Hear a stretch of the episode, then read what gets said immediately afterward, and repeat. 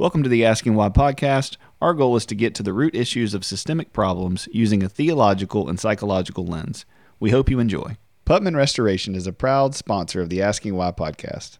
Putman Restoration specializes in commercial disaster services, including water damage, fire, smoke, mold, and storm. Their goal and desire is to get your properties up and running as soon as possible after disaster strikes. Hospitals, schools, hotels, and large municipal buildings. Malls, churches, and large commercial properties are their specialty. Managed properties nationwide? No problem. Putman Restoration services their clients nationwide. They are strategically partnered with elite restoration companies throughout the U.S. and Canada, giving their clients resources during disasters where normal companies would be tapped out. Trust the professionals at Putman Restoration when disaster strikes. Visit them online at www.putmanrestoration.com or give them a call at 318 453 5029. Welcome to the Asking Why podcast. I'm your host, Clint Davis, and I have today um, Cath Counihan and she is a psychotherapist over in London. Um, I've been following her on Instagram for a while, and we've been trying to meet for about six months off and on. And so I'm really excited to have you today. Um, some of the things we're going to cover um, are trauma. She works with people a lot on a lot of different things in family trauma. And so we're going to get into that and uh, kind of hear her story, and we hope it helps you guys. So, Cath, tell us a little bit about who you are and uh, what you do. Hi, Clint. Thank you so much for having me on. It's a pleasure to be here with you. Absolutely. Um, so where should I start? What do you want to hear about? I mean, I can tell you about well, how did career. you? Yeah, tell tell tell me a little bit about how you grew up and what what kind of led you to being a psychotherapist and yeah, just okay. that, as much of that as you want to tell. Okay, so I guess um, I think it's um, Beatrice Beebe, and she says that research is me search. Okay, yeah. And I think that that's really true for many of us. Um, so I was drawn to psychotherapy because of the dysfunction in my own family and because of how much therapy helped me. Um, I grew up in South Africa. Um, I'm the eldest of four children. We ha- had another brother who died though, and um, my parents. Uh, well, my dad was a doctor, um, but also an alcoholic and that really kind of clouded our whole family having addiction in the family. Yeah. And um, but there was a lot of silencing and shame. Ooh. so kind of just acting like everything was kind of shiny on the outside even though it was kind of chaotic in the inside. Um, and i think that high functioning alcoholism is really really common. Well i mean i know that it's really really common. Um, um but often we don't know the impact of things until we kind of look back. Um, hindsight's 2020 right? Yeah yeah exactly. And um, I think that a couple of things happened in my like my brother dying. So that for my parents, that was kind of a catastrophe having a child who died when they were a baby, and um, of cot death, and um, that was kind of just kind of shoved under the carpet. I think they didn't. It was 1979, so I was three. They didn't have any therapy. Um, they pretty much had a baby really quickly after that, and my dad's drinking really picked up. Um, and my mother was very very depressed. Mm-hmm. um, and but always there was this difference between appearance and reality. And i think that's a really common theme with trauma that um, what goes on in the family home is is quite secret and um, comes with a lot of shame. And everyone kind of colludes to keep it quiet right. basically. Um, and so that's one of the things that i'm really passionate about about is like honesty and breaking down shame. Mm-hmm particularly in for new parents and for people who've been through trauma, I think, because our tendency is so often to silence ourselves and to somehow think we're bad. Because, you know, when you grow up with addiction, there's always a core of shame in the family. And um, yeah, I really want to kind of break that down for me and for, for everyone, because I think that once we can all see how like we are all good enough. Like we're all created by this you know we're all amazing actually. But we just don't we don't think that basically. So i don't know why i'm saying basically so much but anyway but um so then i guess in my family part of the um the drive to like looking shiny and normal was a lot about having clever children. So we were very um like our results were always really important our school results. Uh-huh. and um, we focused a lot on that. And that seemed to kind of contribute to this idea that everything was really good and sort of shiny. Um, and so the, out, the outside self didn't really reflect the inside state of what was going on, right? Yeah, no. There was a lot of kind of cognitive dissonance between the outside. which is another right typical pattern for addiction or something in the family is you know exactly and all the i mean i love the um i'm a firm believer that addiction is very much related to childhood trauma and that it's all about affect dysregulation and um, attachment trauma essentially yep. um, and it's really helped me to look back at my dad's childhood actually and at his his parents' childhoods and to see how some of these patterns were kind of inescapable um, and that um, his own abandonment trauma meant that he didn't have enough um, capacity to regulate his emotions. And he had no idea how to do things. And um, being a doctor, in some sense, gives you a front of like, um, uh, kind of um, almost being like like godlike in some way, that you can fix everything. Yeah. Um, ironically, and actually, there's a lot of addiction often with with doctors, either prescription meds or drinking. Yeah, surgeon, surgeons especially, right? Yeah. Yeah. Exactly. That's very ironic, but that's a bit of a deviation. But then was that what your dad was? No, he was a he was a, an obstetrician and a gynecologist, and then he retrained to do occupational health. Okay. So um, mines and foundries and like steel works and things like that. Gotcha. Um, and um, then I guess over time, I was the eldest child, and often the eldest child takes on the role of um, yeah, dealing with the parent. Um, and I was the one who spent my whole life trying to just come up with the perfect speech to convince him not to drink, mm. um, to have his five fruit and vegetables a day. And if he just had his five fruit and vegetables a day, then um, then maybe he wouldn't drink, and our family could be better because it was really it kind of eats away at the at the core of the family really. Um, mm. But somehow my mother didn't seem to have enough. I don't know enough of her own kind of energy to kind of fight him. So I was always the one who was angry and fighting with him. Yeah. Um, and sort of would you shouting say, like. Would, would, you say resiliency? Um, I don't know if she was. I think she also had a core of shame. Ah. So she came from a family who were very focused on kind of keeping up with the Joneses mm. um, and making sure you had a nice, you know, like your tea set and and and what your house looked like or things like that were more important than kind of um, actually what was going on. Um, and so I think that she just wanted to kind of keep it hidden because admitting that there's alcoholism, because we link like what's going on to, to our core self, we think it's about us. Right. And so it feels better to just try and hide it.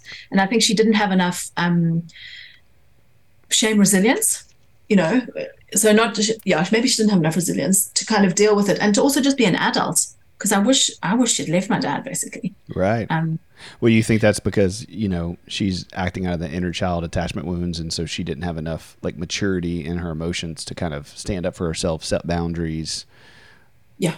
Yeah, I think I think it's so interesting um, for all of us because you know you and I have the luxury of having being in the first generation where we go to psychotherapy and deal with this stuff, right? So. Yeah it's like this it's this battle of uh, two truths at the same time, which is man, I'm so frustrated that my parents didn't get therapy and didn't get help, and their parents didn't, and now we're suffering because of all this generational trauma. And at the same time, like there was no one for them to go to. So how bad no. would that be, right? Like how bad yeah. would it be if me and you are in the same place that we are with all the problems that we've probably worked through in therapy and are working through, and our kids are blaming us, and we're like, well, where do you want me to get help? And so I think it's that it's such an a crazy time in life where, I mean, obviously, how you're talking about it, one shows you're a healthy professional and also shows the work you've done in therapy to be able to put yourself in their shoes and, and have the insight into, you know, oh man, they, they had some really rough stuff too. And it's not about me and it's not about my worth and value. And honestly, it's not about theirs either. Um, no. But that's part of the problem, right? Is that they never realized that. No, they never realized that.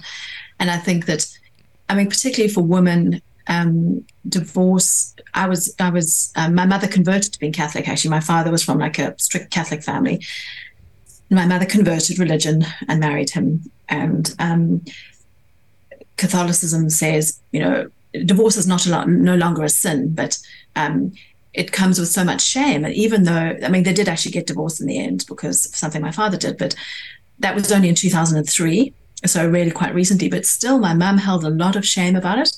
And um, it's it takes a long time to kind of um, separate yourself out from the things that have happened to you and your sense of self worth. Mm-hmm. And I think that her, she didn't have a good grounding of that in her own childhood. So, um, yeah, she didn't have that. And also, we don't know, like, we, like all this, you know, the attachment theory and John Bowlby's work and Mary Ainsworth and Mary Main and all those people was kind of the 1960s. But we haven't had like um, brain, um, like like neuroscience and brain research that right. kind of backs up all that work until like the 1990s. So um, it's wild.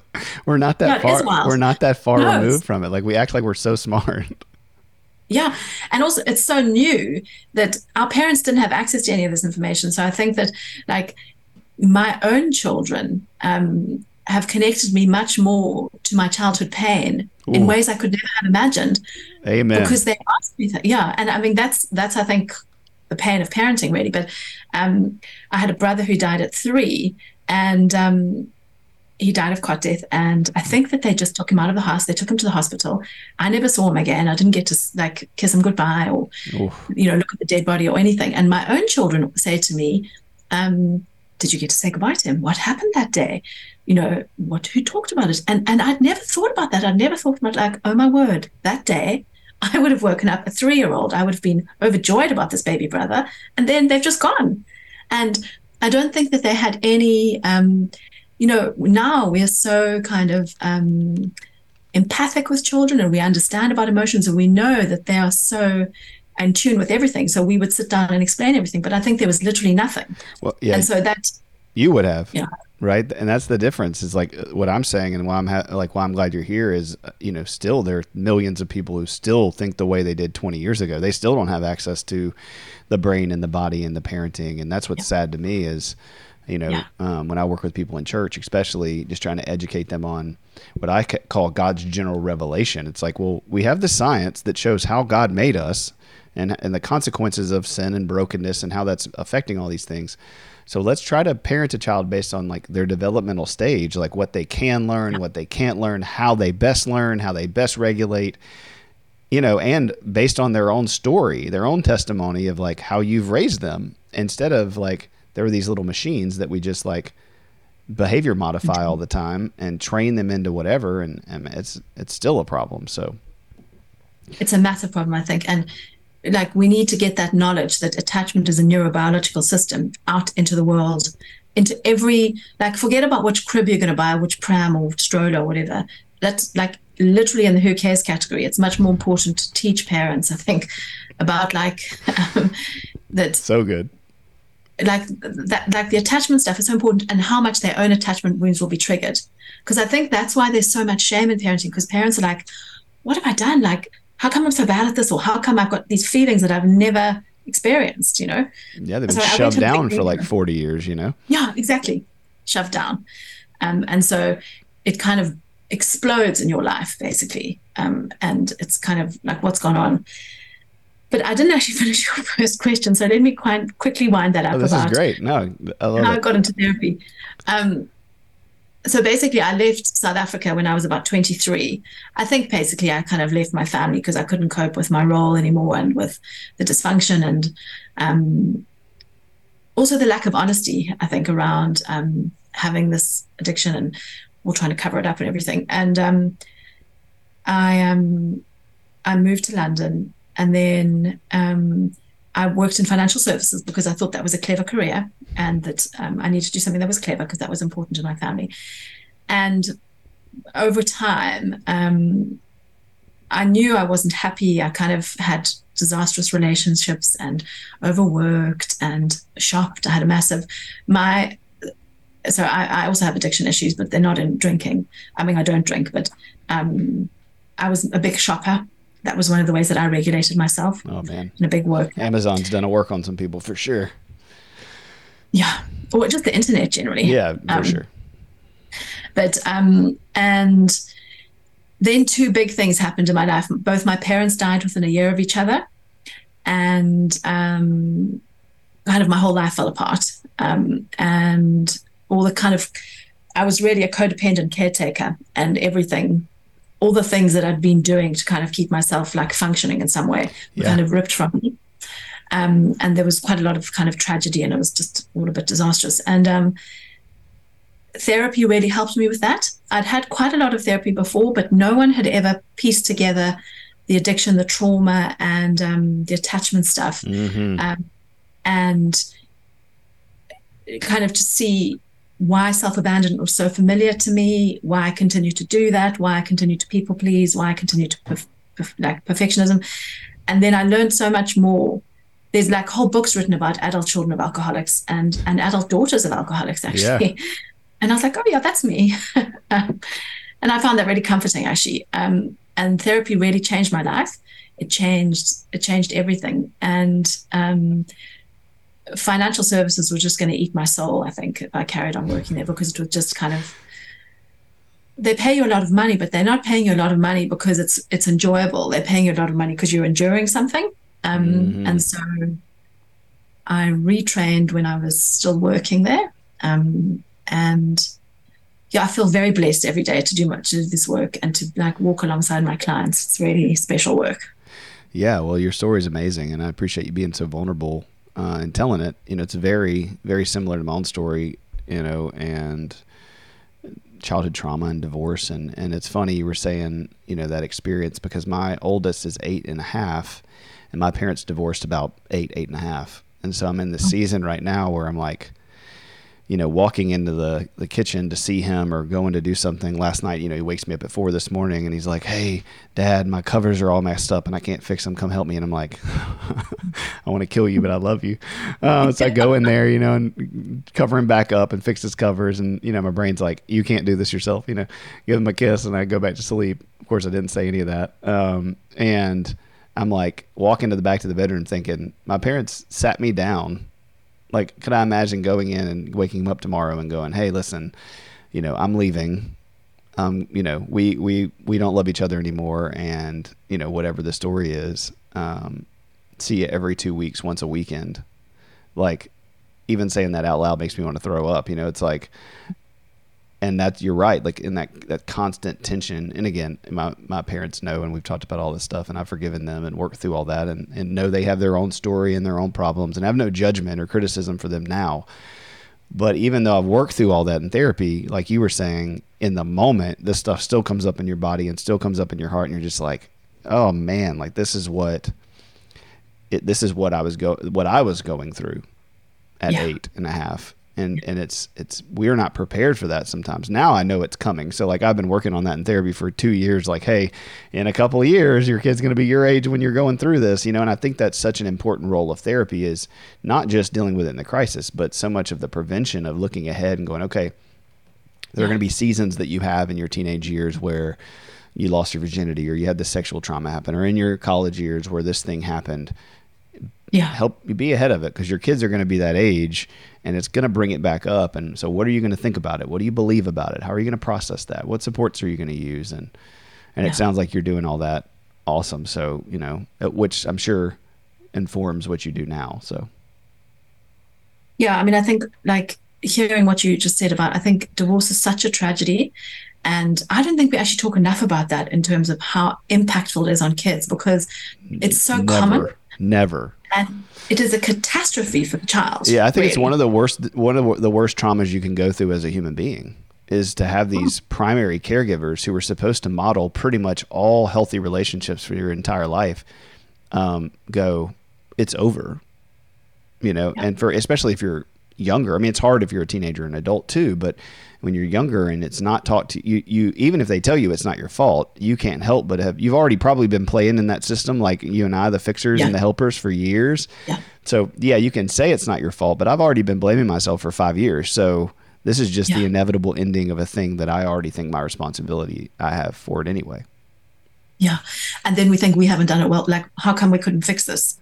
And and that's really devastating. Oh, really, oh, yeah. really devastating. And you bring that into your future relationships and into your marriage and you know, I don't know about you, but even me in marriage, sometimes I'm like, you know, I go from self deprecation to trying to fit, you know, it's just this dance of like checking in with myself and going, this is not everything's your fault, but what is your fault? And just that need to like save everything is, is difficult. And now I'm like, well, yeah. you know, you know, you know, I have to tell myself, you know, where that's coming from. That's mom and dad issues. That's trauma issues. Um, and find some truth and, and get calm and, you know, but yeah. it, it stays with you. And, and that's the other thing we don't talk about is how the consequences of divorce all the way into adulthood, you know, with grandkids, yeah. watching your kids suffer because of your parents' divorce. Yeah, it's true, Book. And often, if you don't have, if there's estrangement in terms of the divorce and the parents don't speak to each other or they won't be in the same room, it's got repercussions always for as long as they live. Um, and it's so kind of um, so stressful. And so, um, you know, all future kind of big family events have the potential to be ruined in some way if you have mm-hmm. to kind of have two different rooms for people to be in or any, you know, there's just so many complexities around um, the actual practicalities of life. Yeah. We're aiming at families estrangement.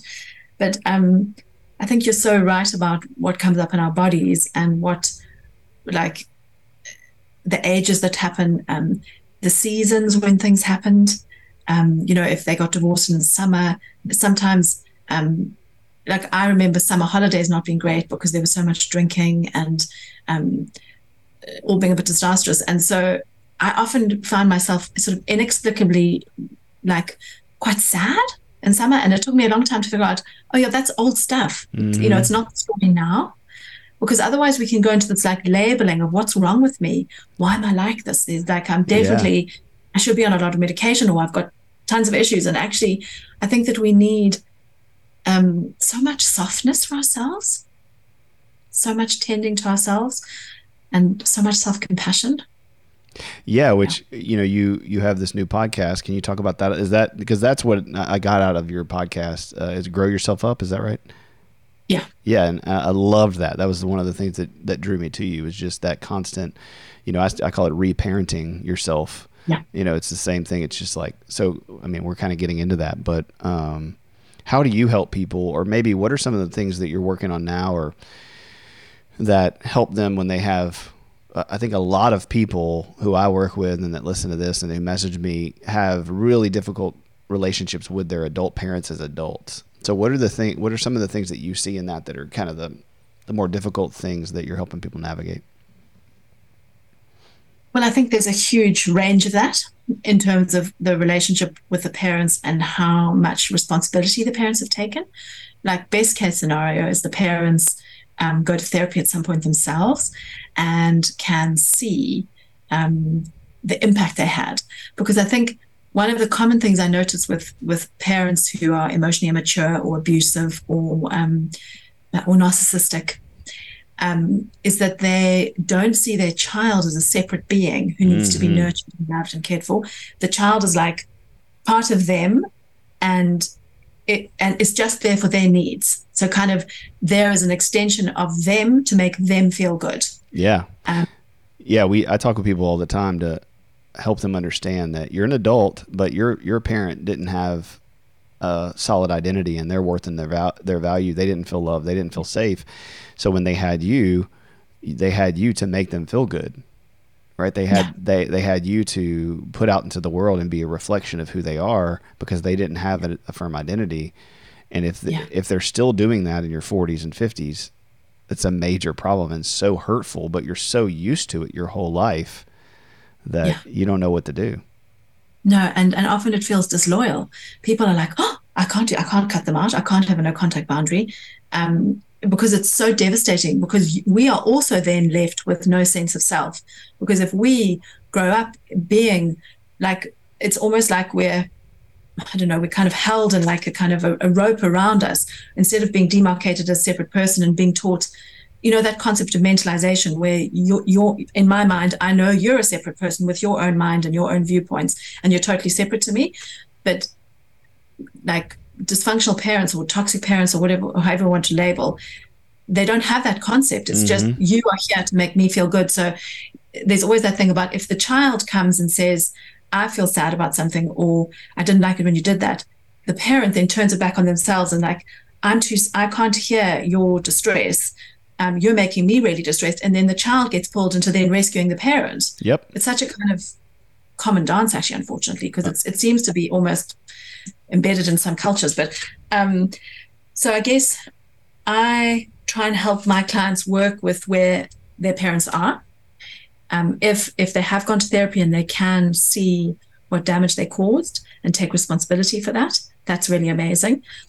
But most often, the scenario I see is that um, it's really difficult to put in a no contact boundary, and there's that sense of disloyalty. Yeah. So what's that? So, so what what would you what would you say would be a reason for a no contact boundary? Well, I think that's very much up to the individual to decide. Sure. Um, in terms of, you know, that expression, I think it's from 12 step, but um, when we're sick and tired of being sick and tired. Mm-hmm.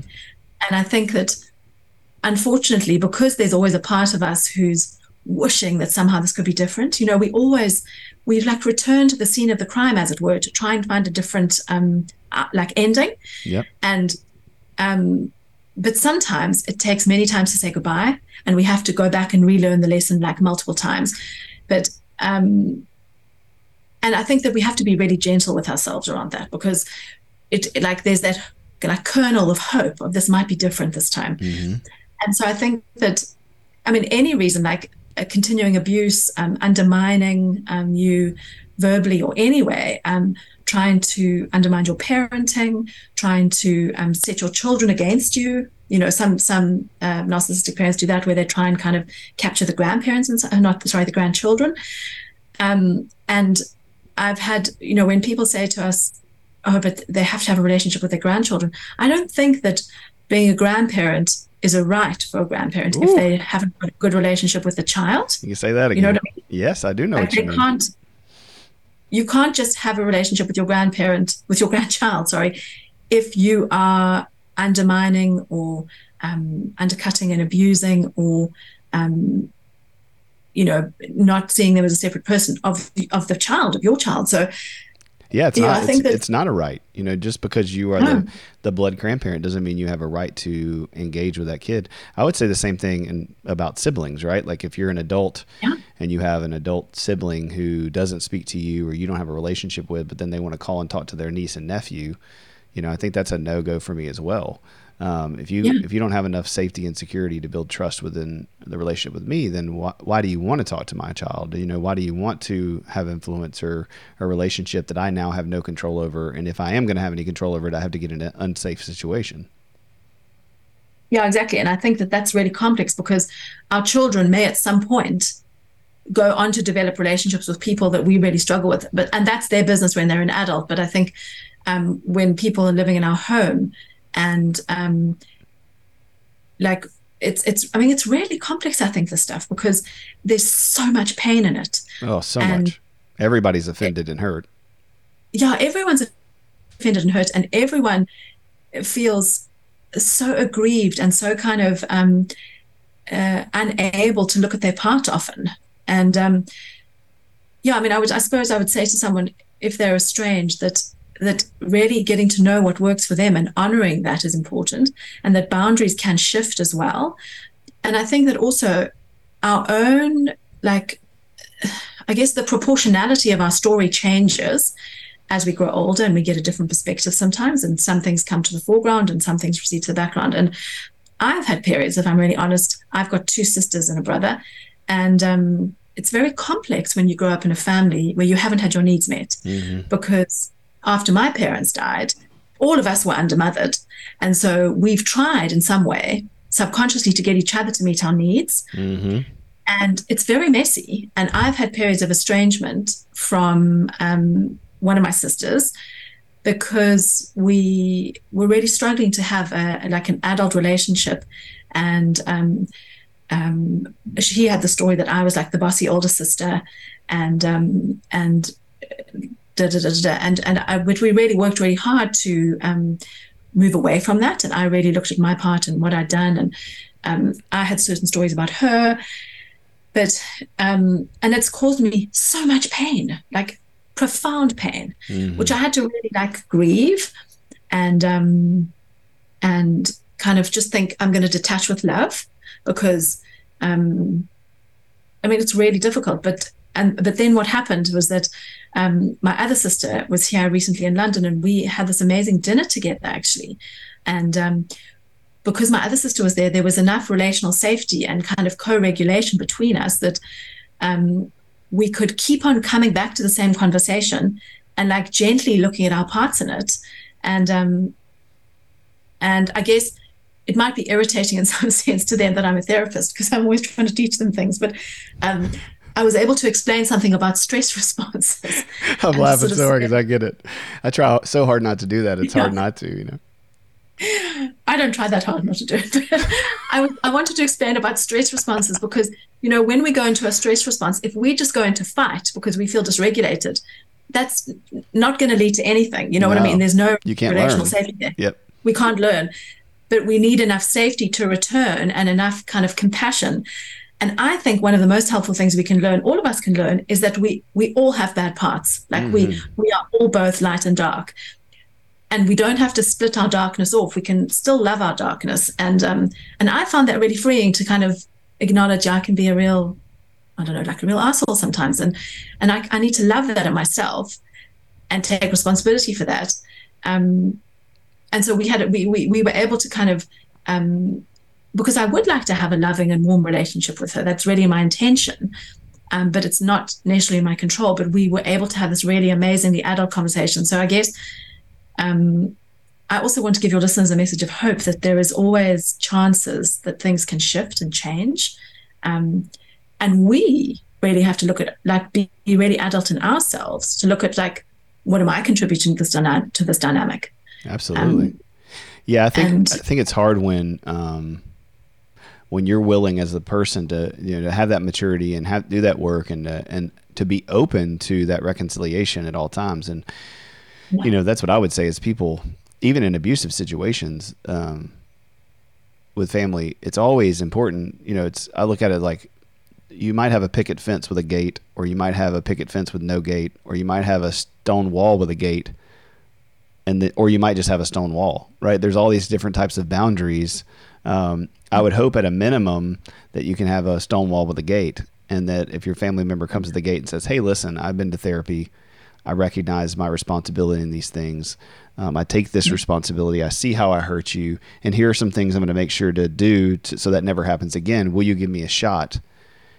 Then maybe you talk to them through the gate, and then maybe you crack the gate, and then maybe you move into a relationship, and then you might have to make them move back out the gate and shut the gate again. But it's not you're not putting the stone wall up. Now, if somebody's obviously physically and emotionally abusive in a way that is intolerable and that puts people in harm's way every time, then yeah, obviously there's no no letting them in. But that, like you said, those boundaries and those gates shift over time, and maybe you have more resiliency later in life. You know, I know for myself, yeah. I, I have way more resiliency than I did even two years ago or four years ago. You know, if something would happen with my parents or a sibling or a coworker you know, I'd think about it, dwell about it, you know, ruminate over it for weeks, if not months. And now generally yeah. it can be, you know, a couple days. It's still there yeah. and it still bounces off my off my brain, but it's like I've worked through the tools and the resources and ultimately I know who I am. I was having uh, lunch with somebody right before I came over for this podcast and I was telling him, you know, I'm not letting things one of my big trigger words is unknown um, I hate I hate to feel unknown. If if I feel like we have a good relationship and I've been consistent, and then all of a sudden you question my integrity out of nowhere, it's extremely triggering because I'm like, well, so 99 times I did this, and then one time it was a little off, and so you assumed the worst, and that's because of my experience growing up um, in my childhood, and it's like I've learned like that's a lot more about me than it is about that person questioning. Maybe they're just questioning, or maybe they're just asking, and, and maybe it's not this deep rooted distrust. maybe they're just like, "Hey, yeah. why'd you do this?" And I'm like, "What? You questioning my character?" Like, ah, and it's like now I know where that comes from, why it comes up, and I have to take some responsibility in that and go, okay, not every situation that somebody questions something or has an emotion or has a fear that comes up in them has anything to do with this history of consistency or whatever you want to label it. And I think that's yeah. the thing we can take responsibility of as people is like we all have triggers and we all have irrational thinking that comes up, and we have to be. I love. Uh, what did you What did you say? Gentle with yourself, or uh, what was your phrase? Gentle with ourselves. Yeah, very yeah. gentle with ourselves. Yeah, it's like you. We have to be very kind to that inner child because that's the person who's actually upset. You know, your yeah. adult self's you know doing its thing but like when that little kid comes up and goes not again it's like we have to self-soothe that thing and say hey listen buddy like hey clint like you're loved, you're valued, you're known. You and so that's what I was telling my, my friend at lunch. I said, man, it's so nice to be friends with you because you know me good and bad. You know everything about me. You know my that I, I can I tell you the things that I'm bad at. You see them and you love me anyway. And so why am I going to get triggered by somebody who doesn't even know those things? Why, why is their opinion going to be heavy if they don't even know me that they don't even know me that well? But having people that know you boost that self esteem, boost that identity, and uh, and yeah. then you don't need these even your family if they don't know you to validate that inner child stuff. Yeah, you're so right, and I think for many of us, that first place where we get that mirroring of our bad, like of of you're wonderful essentially, and you kind of and and, and you're good enough and you're lovable. The first place we get that is often in therapy, actually. Yep. Um, and and then we can really learn to kind of go look at ourselves and go, oh yeah, I remember thinking, oh, I'm not so bad actually. Right. And, yeah. and kind of shifted to kind of like, oh, you're great. Um, I mean, I don't hold on to that all the time because one of my biggest things is not feeling good enough mm. and around um, uh, defending against that because of some of the stuff from my mother and when my brother died. Um, but I think that often when that sort of thing happens and I have a big reaction, I sort of I have to like think, okay, probably what's appropriate here is like 25% of my reaction. Um, I like and, that. And kind of just to go, okay, I'm going to really like downsize everything yeah, and wait. Throttle back. Yeah, exactly. Um, but I found nervous system work really helpful for that. Yep. To kind of do something to put me back into a place of, um, of like in Deb Dana's words, ventral vagal, because then you have a much better story. There's like so much hope and possibility there. Um, yeah. That's great. Yeah, I uh, I think for my Christian listeners, like you know, breathing um, is so important. You know, getting that breath, the breath of God, the ruach is what the Hebrew word is, and it's like you know you breathe and you get your nervous system regulated and then you ask the holy spirit to speak truth in you and go okay what's true about me? Who does god say that i am? I'm loved i'm valued i'm known i'm not i'm not my behavior doesn't dictate god's view of me. You know christ's sacrifice does. And i think it's interesting you know we were talking a little bit before about christianity but i think one of the biggest things in in christian faith when i work with christians is i'll say like what do you think god thinks about you right now and they'll say i think he's probably mad or disappointed um, and then we have to tie that back to like parental thing. It's like no, that's that's actually if you're a Christian, not your belief system, right? That's not the theology. The theology isn't God is mad at you or disappointed in you. It's God loves you so much because He sees you as His child, and you don't have to earn that love, and you can't lose that love. Um, but that's a parent thing. That that's how you were raised by your dad or your mom, and now you've projected that onto God because of people and how they manipulate Scripture and how our church in a, in the world plays out. But the reality is is that so many of those, even our religious views, tie back into our, our family of origin traumas and issues, and with men yeah. and women and all that stuff. Yeah, exactly. And I think what you just said about um, that. Oh no, what was I going to say? I can't remember what I was going to say, but I think that the because God, like we are always whole in His eyes. Mm-hmm. There's nothing. There's nothing wrong with us. We might have done something that's kind of um, maybe we've done some bad behavior or something, but that doesn't mean we are flawed or anything. But I think that, like, certainly in my childhood, um, we went to confession from very young. And that meant going to talk to the priest and confess your sins from like, you had to do that before your first Holy Communion. And in mm-hmm. Catholic Church, your first Holy Communion is when you take like, like the bread. And so you have to practice confession before that. And I look back on that now and I think it's horrifying to send children six, seven to go and talk about their sins. It's so it's so shaming, mm-hmm. um, and and punishing, in my view.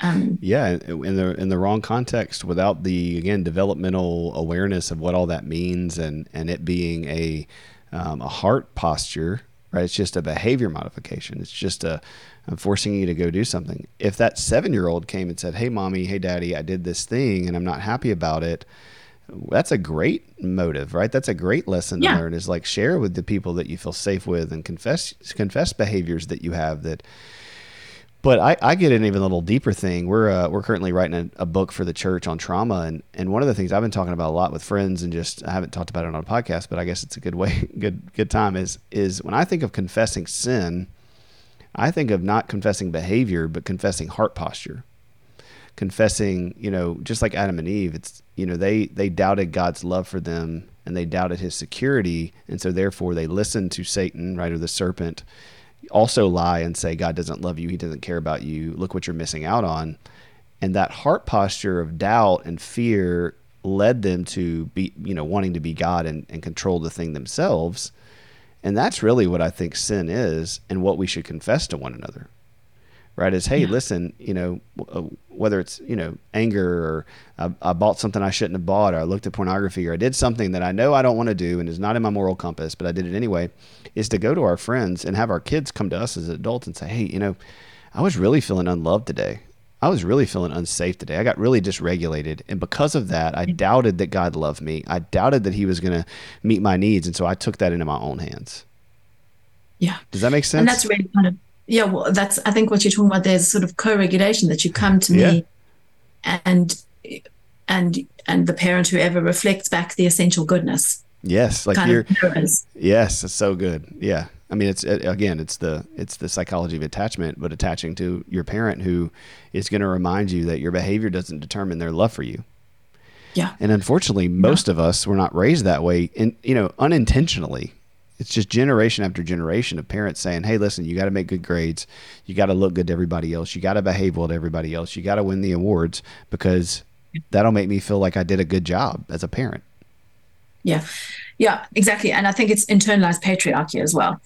That kind of we exist in this capitalist society that says you're only valuable if you've got certain types of jobs or and we also didn't know much about emotions. You know, if you think about this sort of stiff upper lip approach to emotions that comes from this country, from the UK, and that's kind of spread to a lot of the Western world in some mm-hmm. sense. That this is how we deal with things. It's like emotions are seen as weakness in some way or have been seen as weakness and we're only kind of again in the like i don't know the last 40 years even really learning how how actually listening to our emotions is is the seat of our power actually yeah you know and it, we can use our make our choices based on what's going on in our bodies.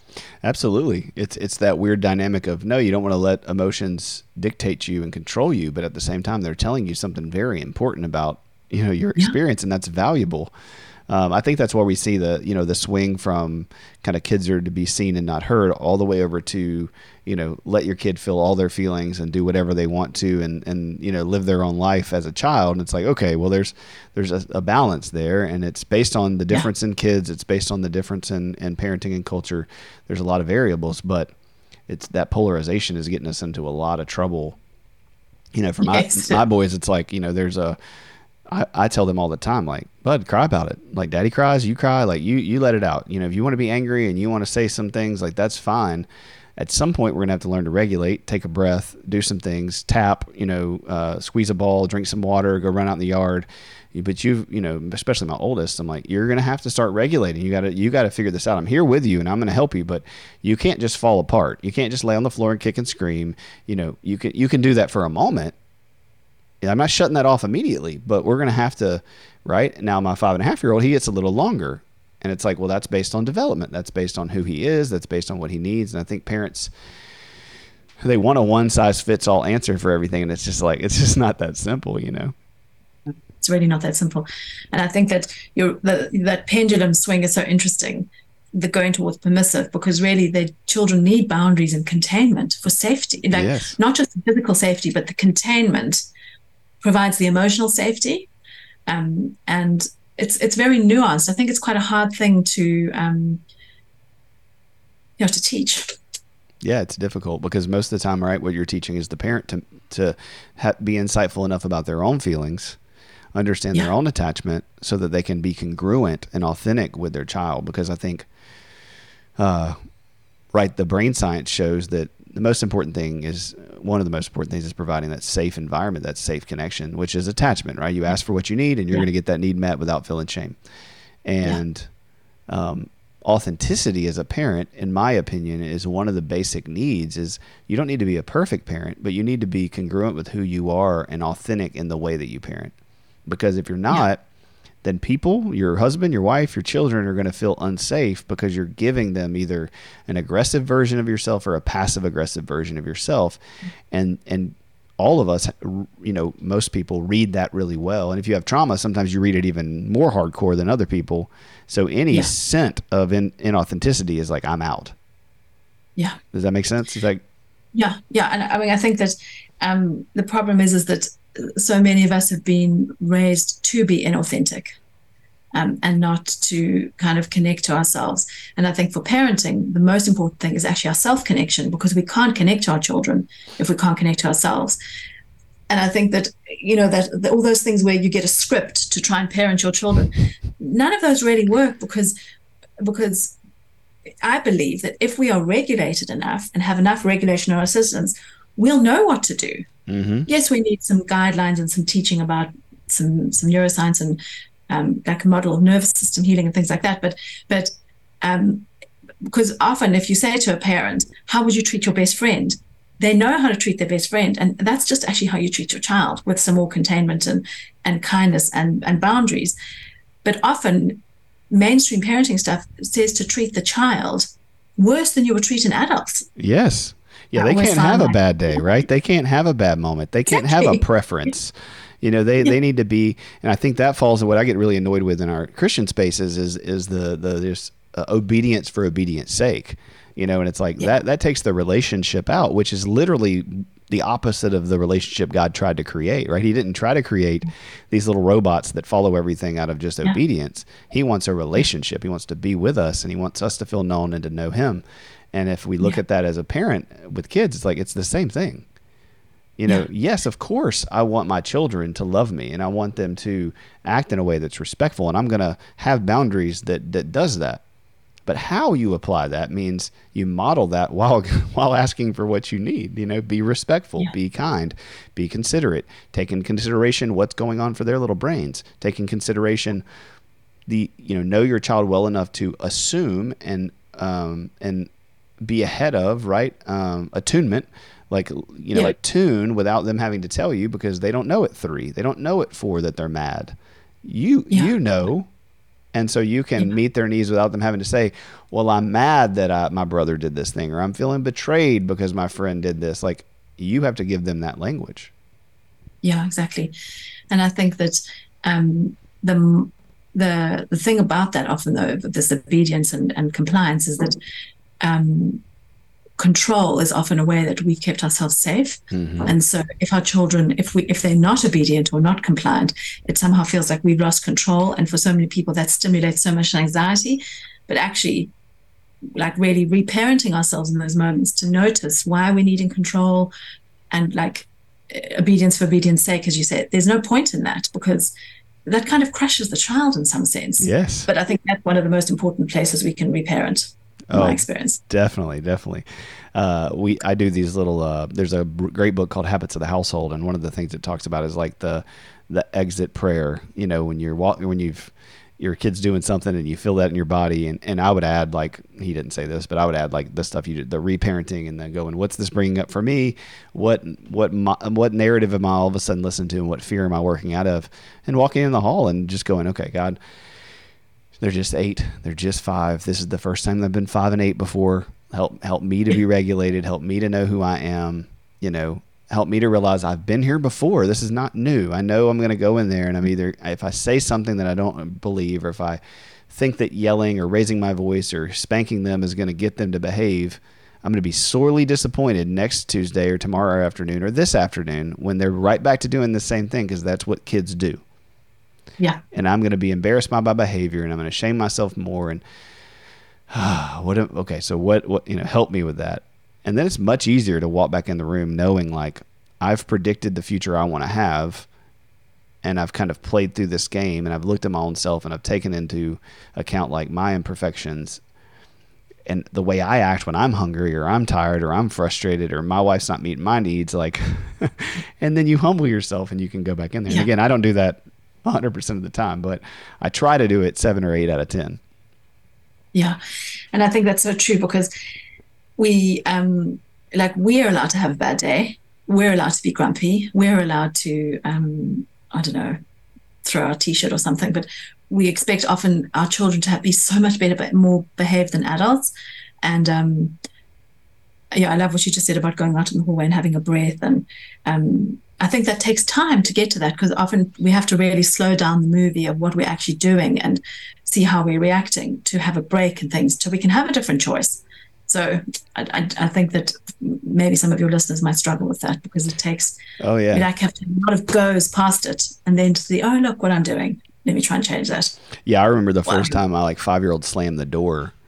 Like he went to his room and slammed the door. You know, he's like a little bitty turd. You know, going in there and slamming the door. And at the time, I mean, I went to like a twenty. I went in there. I, he like got in his bunk beds. I grabbed him. I pulled him out of his bed. I put him in the corner. I was like, "You do not slam doors. Like we are not going to do that." And I walk out and I'm just like, I cannot believe he slammed the door. And so then I'm like walking around. I'm like, why is that so bad? You know, like my brain starts going into like, why am I actually so mad and what is actually happening? And, you know, so I go back in there and I'm like, look, buddy, you know, and we do the whole, I'm sorry. Like I, daddy shouldn't have been frustrated with you. And, and that was the first time where I was like, I had been teaching him like body and consent and body safety and all these things. And I'd been saying like, don't ever let anybody do anything with your body that you don't want them to do. Do not let anybody touch you. And I had yanked him out of his bed and put him in the corner you know, and I'm thinking, well, that's incongruent, you know, like, and I'm trying to like process this thing. And, but, you know, that had just always been like a, whether it was my mom or my dad slamming stuff, I, you know, after going into therapy, I'm like, ah, that's why that was triggering. You know, my parents would, my mom would either like slam the cabinets or shift things around to let you know that she was mad without like saying it or whatever. And sorry, mom, you do that. And, uh, if you're listening. she. Yeah, and uh, and so it's like uh, we've had these conversations, and it's like you know she'd be frustrated and shutting, washing the dishes really hard or whatever, and I'd go in the kitchen like, "What's up? Like, you know, is there a problem? Oh no, no, it's fine." You know, and the the the fine word, and uh, and so now, I mean, I didn't realize that, but that was really a big trigger for me that because my wife doesn't really do that. She's she's not passive aggressive in that way, and so. Yeah. Um, after that, I've just had to work like, okay, like I told him, I'm not, I'm not going to grab you. I'm not going to put you in the corner. Like that's not even something I normally do. I just got in that fear space of like, I have to fix this behavior because he can't do this. Right. Yeah. And I know a lot of people listening have had some similar experience and you, your kid's behaving in a way, your teenager's doing something, your nine year old's doing something, and you're thinking to yourself, they can't do this. Like if they do this at school, if they do this in with their relationship and their marriage, like we start going down the future. Right. Yeah but a lot of times that has way more to do with how that made us feel or some previous experience we had with that that that's shaping yeah. and informing the crisis that we feel like it is. Yeah, exactly. And I think what your your point you just made about not predicting into the future, because if we just stay right here, right now, it's just a door slamming now, and probably felt really good to him to give it like a good whack, you know, yeah. probably discharge some anger for him. But I think that um, I know that sense of fear that you talked about, about they can't do this at school, they can't do this. It's like they're never going to have any friends if they behave like this. and I think just staying in that, okay, they're a bit angry now and I'm going to help them with the processing. Um, because otherwise we do that catastrophic thinking of like, this is all gone, like just really wrong. And, and it hasn't really, but, um, our own like i think the greatest job in parenting is managing our own emotional state and our own journey and just trying to be as present as we can and just be soothing ourselves all the time. Because honestly, I think it's the greatest learning journey ever, ever, ever. Like the greatest healing opportunity. Absolutely. Yeah. And I think I always say, like, uh, marriage taught me how selfish I am, and parenting taught me how much God loves me because He just tolerates so much from me. And so it's like if I can have an ounce of the toleration and grace God for has has for me with my kids, like I'm going to learn so much more about being a good human and being a good husband and being a good person. And, and I loved what you said, like teach your, you know, you wouldn't treat your best friend like that, hopefully. Um, and you wouldn't teach, you treat your spouse like that. So look at that same way with how you, how you treat your kids and how you interact with them and how you have patience for it. Um, yeah, all yeah. great, all great stuff. And they are such a great gift. I think sometimes because because it can be so triggering, we don't like I sometimes really have to like I look at their little eyes when they smile at me, and that really connects you to the divine. You know that kind of that that um, pure mm. pure love, and so um, it's almost like we need to have a dose of that every day to really remember what a gift this is actually absolutely that's i love that it's beautiful yeah i remember like my littlest like my oldest looking at me and lo- you know loving me and thinking about you know this is you know he sees me he doesn't see any of my flaws yet. You know, he hadn't. He was like two or whatever. He just sees me kind of like a puppy. You know, they always wagging their tail and loving you. Uh, and it's like you know, wow, like God, God sees me like my kid sees me right now for this season. Now he knows all my flaws already at nine, but you know, it's like he still loves me. You know, and that's what I'd remind people too is if you're a parent listening to this and you have a tough relationship with your kid, you know, they want to they deeply, no matter how messed up it is, deeply want to connect with you and deeply want to repair things. And if Yeah. you need to repair, you're going to have to take responsibility for the pain you cause and you're going to have to humble yourself. Even if they've done a bunch of unhealthy things, like the only answer and solution is you to do your own work and then to go to them, you know, humbly and say, Hey, like, I love you. I want to repair this. And I realize it's going to take time. What can I do? What do I need to do in our relationship to, to change or to modify my behavior so you feel safe and you feel, you lo- feel loved? Here are some things I also need and set some boundaries for yourself. And most children, even adult children, are gonna they they long for that. Their behaviors Yeah. might not seem that way. Their actions might not seem that way. Um, you know, and if they're on drugs or they're in active like you know spiraling, then no, it's not going to be the time to do that. But if you're out there and you're you know really struggling with your kids your adult kids your teenage kids like they want to connect with you. They want to feel safe with you. But it's most likely that you're hurt and you're you can't see their pain past your pain. And it it's your responsibility as a parent to to go first in my opinion that Yeah. you had them you know they you you you chose to have them and brought them into your trauma and your history. They didn't. And so it's your job to go first and apologize first and make amends first. And when you force your child to do that no matter how old they are then you're abdicating your role and then that that continues the trauma cycle Yeah, exactly. Because I mean, this might sound a bit harsh, but I mean, drug addiction and alcohol, it's always about stuff in childhood. It's always stuff that's come down the family and generational trauma. And so, um, and often things are hidden and there's so much shame, and we play out, our children play out our unconscious and other things that are secret in the family. So, like owning things. Um, and and taking responsibility and, and honesty, I think, is like such an important thing. But I would agree with you that it's the parents, always with the parents' responsibility to Yeah. make amends with the child. And it's when that's happened, um, it's not, it never happened to me, but um, when that's happened to clients, it's very, very, very, very like amazing. Oh, it's so it's a it's powerful Yeah. because because you just see, you know, how I mean, just a little bit of good outweighs a lot of bad. I mean, it's just uh, it's just Yeah. been my experience clinically, whether that's in marriage or parenting situations or addiction. It's like it might take a little trust building, right? You might have to practice it a couple times before the kid believes you, but they're wanting it, man. They're wanting to connect. They're wanting to heal. They're wanting to, I mean, even as adult kids, right? We're wanting our, our moms to scratch our backs and rub our heads and rock us like that. If you Yeah. have that trauma and you didn't get it, and for whatever reason, it doesn't matter the justification. Like, sure, you had a bad childhood, and sure, it's generational trauma, but we're talking about in the moment now. Like, we can't, your kid can't repair all that for you, but you can repair that for them if you Yeah. can get past your pain to see theirs. And I think so many people, like you said, that that narcissism that, and even if they're not a full blown narcissist, they have that narcissistic wound to their Yeah. self, and it's like they just feel so small and so damaged that they're like trying to fill that that void, and and Yeah. they've got to stop that cycle. Yeah, and and I think what you the thing about the narcissistic wound that in itself is such a big generational trauma, and so, um, it's, but it's kind of the thing like once we realize that we're lovable, and and can take responsibility for ourselves and still be lovable, um, it's so powerful that, but it's so it's so scary I think because then you have to welcome in your own badness basically. Um, Yeah. very hard if you've got a narcissistic wound. Definitely. Yeah, because you your your true self isn't you never feel lovable or good enough if nobody knows you. You Yeah. know, if if you don't show people your mess and, and your your weaknesses and have them love you through it, then you're always wait you're always having that feeling of like if you just knew. If you really knew me, if you knew this thing about Yeah. me, if you knew how I struggled with this or thought like this or parented like this, you'd abandon me. And you know, so then you don't ever let anybody know you and it's this self fulfilling Yeah. prophecy of being alone. But lo and Yeah. behold, you have a real tight community and a friend, and you tell them, and they're like, "Oh, me too. Oh, I struggle in those areas too. Oh, thank God, because I was feeling the same way. Like I thought I was the only one who did that, and then all of a sudden, now you have connection and intimacy and and reciprocation, and you're like, oh man, actually, like this person sees that I shop like this or eat like this, and they love me anyway. And yes, then you ask for accountability and help and support and all these things.